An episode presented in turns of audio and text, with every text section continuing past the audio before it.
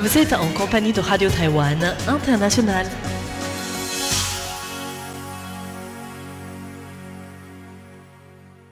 Bonjour et bienvenue en compagnie du service français de Radio Taïwan International.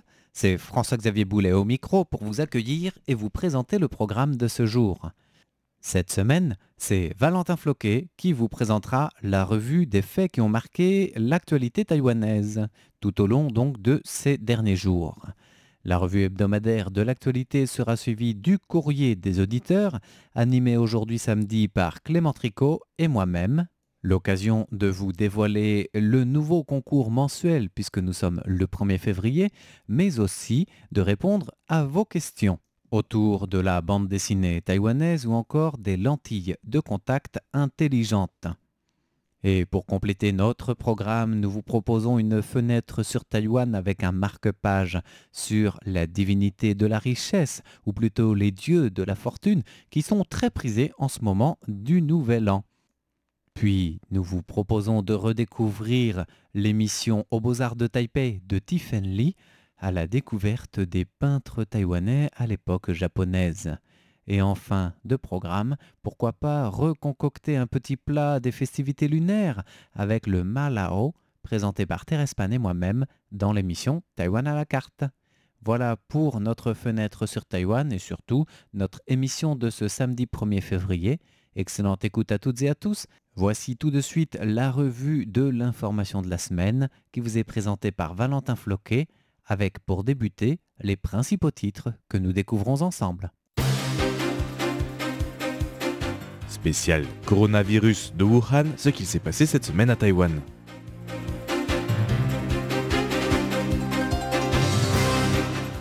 Han Goyu face à la deuxième étape de procédure de destitution de son poste de maire.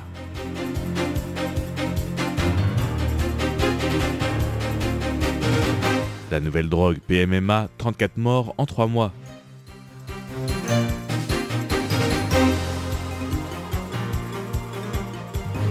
Chômage à Taïwan en 2019, 3,73% chez les actifs et 5,3% chez les jeunes diplômés.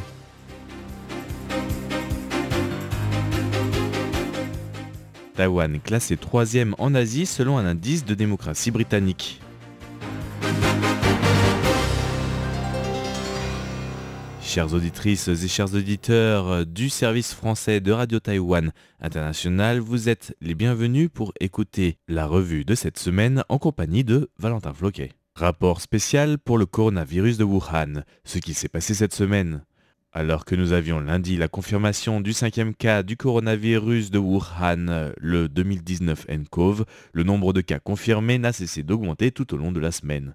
Ce jeudi, le neuvième cas était enregistré à Taïwan, une femme dont le mari a été confirmé comme le dixième cas sur l'île ce vendredi par le Centre de lutte contre les épidémies.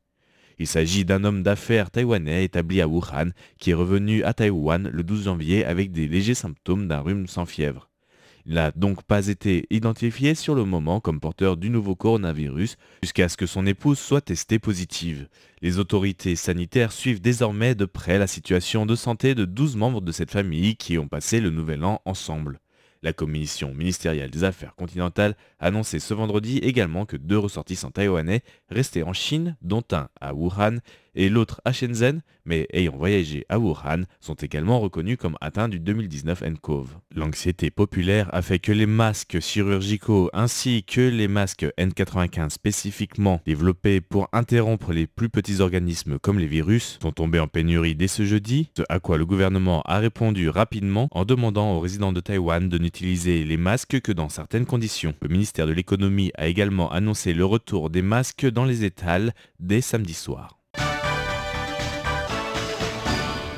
Des comptes Twitter soutenant Taïwan bloqués par l'Organisation de l'aviation civile internationale, OACI. L'Organisation de l'aviation civile internationale, OACI, a récemment bloqué de nombreux comptes concernant Taïwan du réseau social Twitter. Les propriétaires de ces comptes avaient exprimé leur mécontentement face à l'exclusion de Taïwan de l'OACI. L'OACI a publié toujours sur Twitter une déclaration de règles pour ses réseaux sociaux expliquant que les contenus non pertinents, préjudiciables et offensants seraient supprimés et que les comptes critiques seraient bloqués. L'OACI invite, selon ses termes, à promouvoir et assurer un développement durable de l'aviation grâce à un contenu basé sur des faits. Les dirigeants japonais et canadiens ainsi que l'Europe demandent l'intégration de Taïwan dans l'OMS. Alors que l'épidémie du nouveau coronavirus 2019 nCoV continue de se propager et que le directeur général de l'OMS, Tedros Adhanom Ghebreyesus, a récemment refusé de répondre aux questions des journalistes concernant l'exclusion de Taïwan de l'organisation, deux dirigeants viennent d'afficher leur soutien à la participation de Taïwan dans la lutte contre l'épidémie. Le Premier ministre canadien Justin Trudeau a déclaré au Parlement canadien le 29 janvier dernier, heure locale, soutenir la participation de Taïwan à l'OMS en qualité d'observateur. Le Premier ministre japonais Abe Shinzo, quant à lui, a répondu ce jeudi à une question du parlementaire Otokita Shun à la Chambre des conseillers de la diète sur la position officielle du Japon concernant l'exclusion de Taïwan de l'organisation. Le chef du gouvernement japonais a déclaré que dans un contexte d'épidémie, Taïwan devait être autorisé à intégrer l'OMS au risque de rendre difficile le maintien de la santé dans la région et la prévention de la propagation de l'infection. La chef de l'État taïwanais, Tsai Ing-wen, a exprimé sa gratitude envers ses dirigeants et la porte-parole du ministère taïwanais des Affaires étrangères, Johan Ho, a remercié le Japon et son Premier ministre pour leur soutien, avant de rappeler que l'épidémie n'avait pas de frontières et que les considérations politiques ne devaient pas primer sur la santé et la sécurité humaine. Nous demandons à l'OMS de s'appuyer sur des considérations professionnelles et invitons nos experts à participer à toutes les réunions sur l'épidémie du nouveau coronavirus. Nous demandons à l'OMS d'inviter Taïwan à participer à l'Assemblée mondiale de la santé en qualité d'observateur et à intégrer Taïwan à tous les mécanismes et réunions de prévention.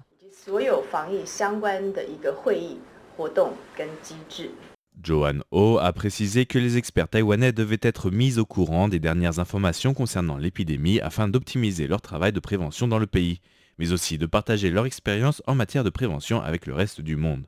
Tsai Ing-wen a d'ailleurs réitéré ce vendredi son appel à l'adhésion de Taïwan à l'OMS en soulignant que cette épidémie permet au monde de comprendre l'importance de Taïwan dans la prévention des épidémies et la quête de santé des Taïwanais. Vendredi, Taïwan a également remercié l'Europe pour son soutien exprimé par Virginie Battu Henriksen, porte-parole du service européen pour l'action extérieure de l'Union européenne.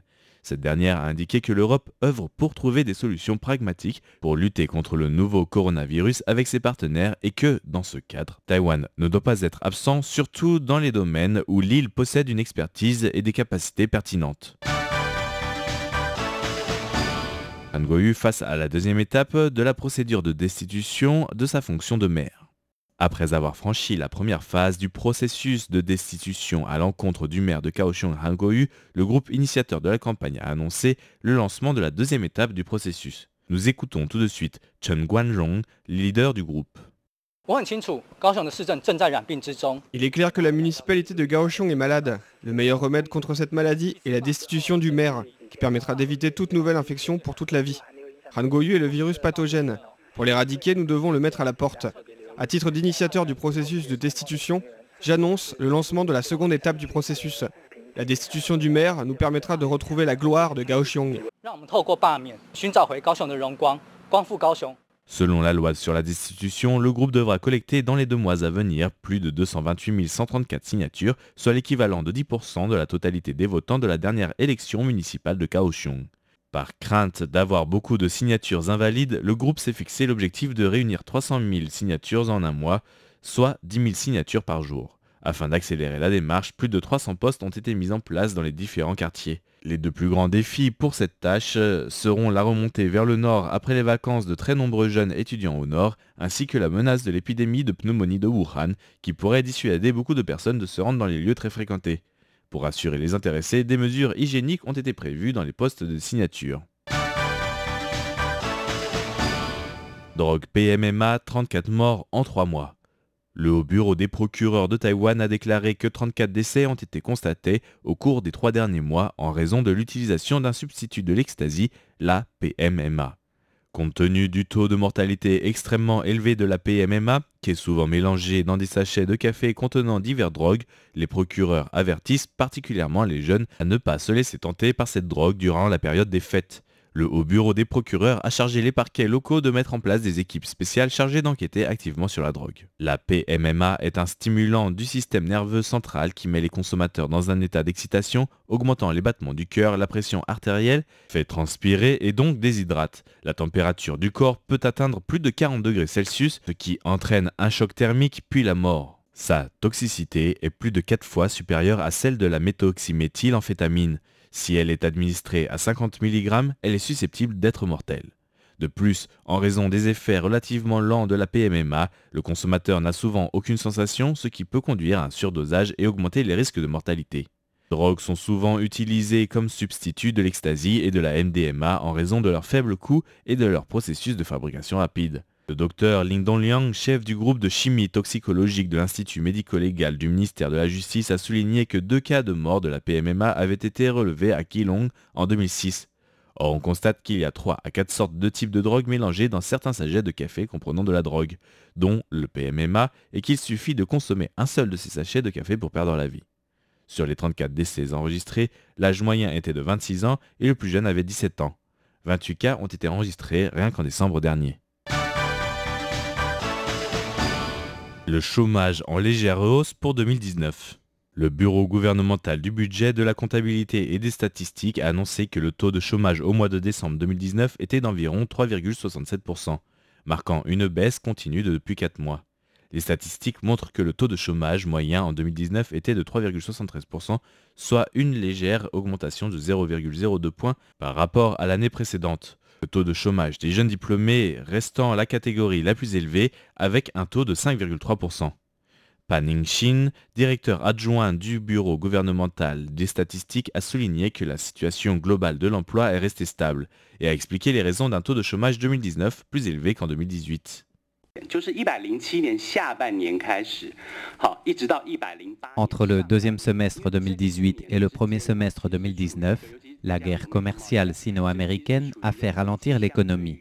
Cela explique pourquoi nous avons connu une légère hausse de 0,02 points de pourcentage entre 2019 et 2018. En ce qui concerne le taux de chômage élevé parmi les plus jeunes, Pan a souligné que la plupart d'entre eux cherchent un emploi pour la première fois et sont au stade de l'entrée sur le marché de l'emploi. Le taux de chômage est donc relativement élevé et plus l'âge augmente, plus le taux de chômage diminue. Taïwan classé troisième en Asie selon un indice de démocratie britannique.